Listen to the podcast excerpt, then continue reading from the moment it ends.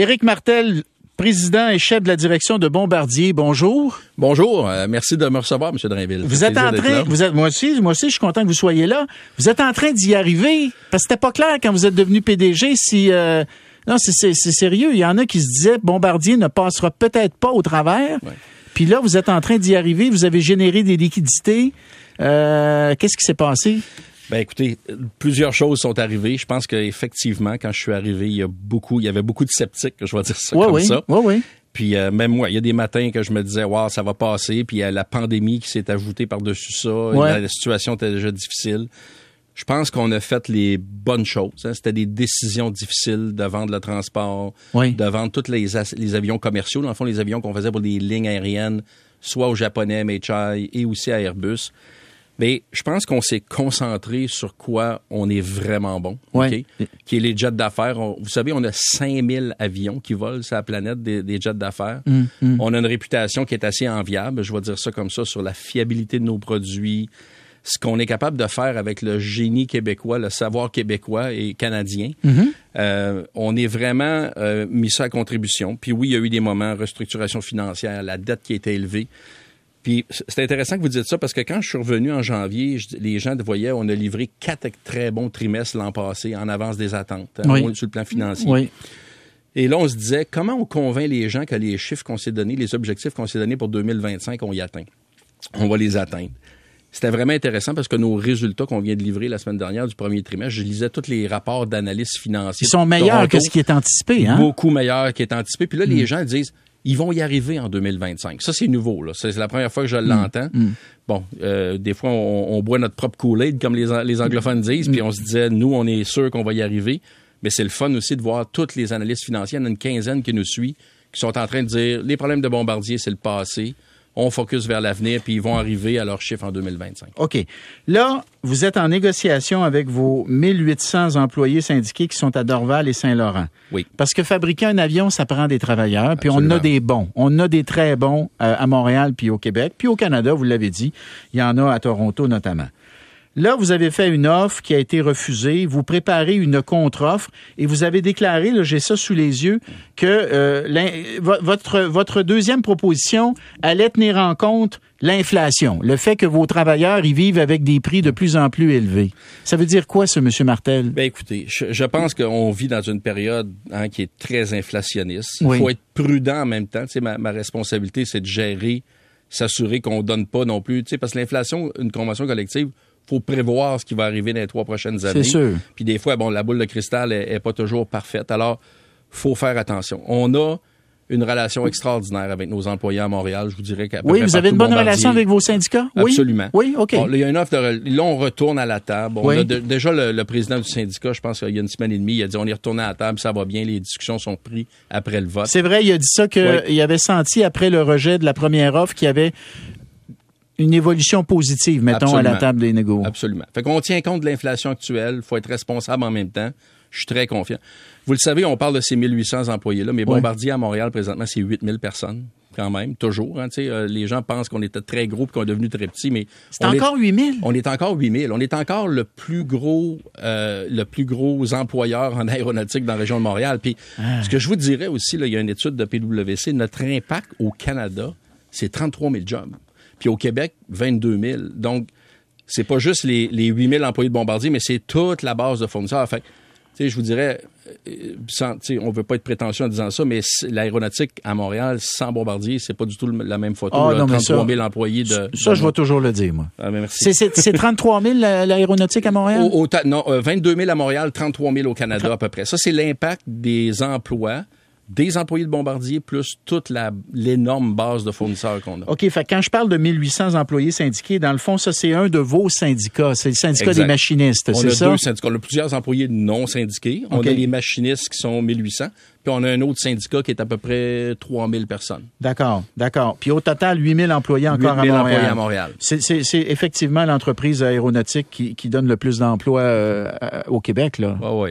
Hein? Puis tu sais, j'aime ça, moi, toujours, comme Québécois, de dire on fait rayonner le Québec et le Canada à l'extérieur du pays. Mais c'est vrai, c'est vrai. Je la, me la majorité. à Dubaï, j'étais à Los Angeles ouais, le, ouais. le week-end avant. Ouais. On, on, est à gauche, à droite, puis les gens connaissent nos produits, puis achètent nos produits. Bon, l'avenir, maintenant.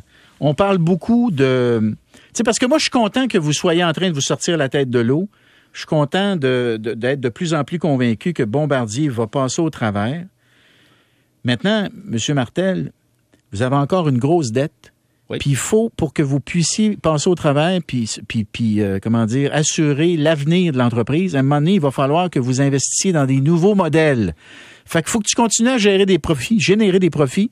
faut que tu baisses le, poids de ta dette, mais tu peux pas tout mettre sa dette. faut que tu en mettes un, peu, peut-être même pas mal, pour développer des nouveaux modèles. Allez-vous être capable de faire les deux? Absolument. Notre plan nous amène là. Notre plan qu'on a dit, là, qui, qui, qui a commencé l'an passé, on est en avance dessus il va jusqu'en 2025. On va avoir remboursé, on a déjà remboursé euh, plus, presque 4 milliards de dollars de dette. On a remboursé un autre 400 millions au premier trimestre en dollars US. Grâce aux liquidités que vous générez, grâce aux liquidités qu'on génère. Alors, vous avez des, combien? 4 milliards de dettes de rembourser à date? Là, 4 milliards. Il nous reste 6,7 milliards, OK, qui est encore haut. Oui. Mais on a un plan. On génère des liquidités, puis là, on rembourse d'ici 2025. Il hein? faut vous continuer à vendre des avions en masse, absolument. là. Mais la beauté, vous savez, avant, c'était très difficile de prévoir comment Bombardier allait performer parce qu'on n'avait plus de carnet de commandes. On, on fabriquait des avions, puis on était prêt à les livrer, puis on n'avait pas encore de clients. Fait que ça, ça amenait beaucoup d'insécurité. Là, aujourd'hui, j'ai deux à trois ans de carnet de commandes. Donc, évidemment que financièrement, vous comprenez que ça nous aide. Hein. Quand vient le matin de payer nos employés puis nos fournisseurs, quand on a déjà des clients qui nous donnent des, des paiements, ils, ils donnent un paiement initial, puis mm. après ça, des paiements progressifs jusqu'à la livraison de l'avion, un peu comme quand vous, vous construisez une maison. Alors ça, ça nous aide sur nos liquidités. Puis on a réussi à construire, à travers la pandémie, deux ans, deux ans, à presque trois ans sur certains programmes, de carnet de commandes. Alors ça, ça donne beaucoup de prévisibilité puis de sécurité. C'est la meilleure police d'assurance qu'on peut avoir. Alors, est-ce que vous allez être capable de développer des nouveaux appareils? La réponse, c'est oui. La réponse, c'est que notre plan va nous permettre, on l'a dit euh, euh, euh, aux analystes, qui à peu près, on, a une journée avec les investisseurs, à peu près qu'on va avoir environ 600 millions de dollars disponibles par année pour investir. Vous le savez, l'aéronautique pour Bombardier puis des Boeing ou des Airbus, c'est très particulier. Hein? on dépense beaucoup d'argent pour développer un programme, appelons ça 4 milliards de dollars pendant 5 ans. Puis là, après ça, la première année, il faut bâtir des inventaires, c'est un autre souvent milliard de dollars. Fait que c'est un modèle un petit peu différent de n'importe quel genre de business. C'est un modèle risqué nécessairement. C'est un modèle risqué. Tu mets beaucoup, avances beaucoup d'argent, puis après ça, il faut que tu vendes beaucoup d'avions. Absolument. C'est souvent pour là qu'on a besoin d'aide entre les deux. Hein. Souvent, les mm. autres pays ils vont, la faire, ils vont le faire via le militaire. Hein. Ils vont financer des développements, etc. Puis ils réutilisent des technologies. Nous, on n'a pas, évidemment, via notre, côté militaire au Canada, cette possibilité-là.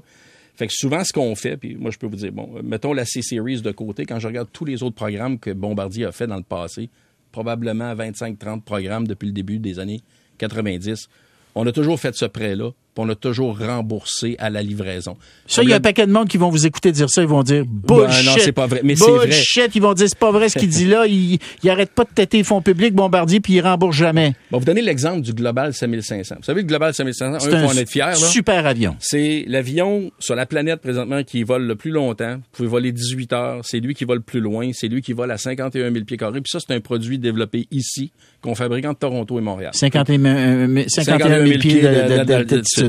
Fait qu'on est très fiers de ça. Ce projet-là, le gouvernement fédéral, il y a en 2012, nous a allongé à peu près, appelons ça 300 millions de dollars, mhm. OK, mhm. pendant le développement.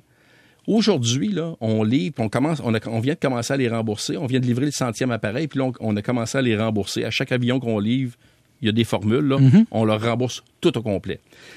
Mais la beauté de ça, c'est que la contribution au produit intérieur brut juste de ce programme-là, c'est 2,4 milliards de dollars canadiens par Ça, c'est quoi? Ça, c'est de, pendant 20 ans. C'est de l'impôt payé par les travailleurs? Ben, c'est l'impôt payé, c'est les retombées sur tous nos fournisseurs, etc. Donc, les fournisseurs, c'est vos entreprises, les sous-traitants. Exactement. Vous savez, on mesure le PIB du pays. OK?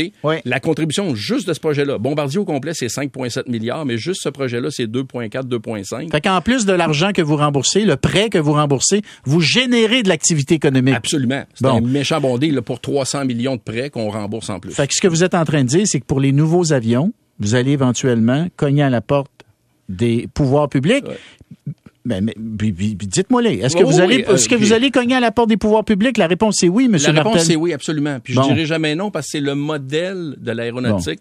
Vous le savez, on va dépenser 4 milliards. Bombardier va probablement financer la moitié, 2 milliards. On va demander à nos fournisseurs un autre milliard, puis probablement au gouvernement un autre milliard. Fait qu'on va, on va regarder ensemble comment on le structure avec toujours l'intention de faire un prêt puis de le rembourser par la suite. C'est ça. C'est ce que j'allais dire.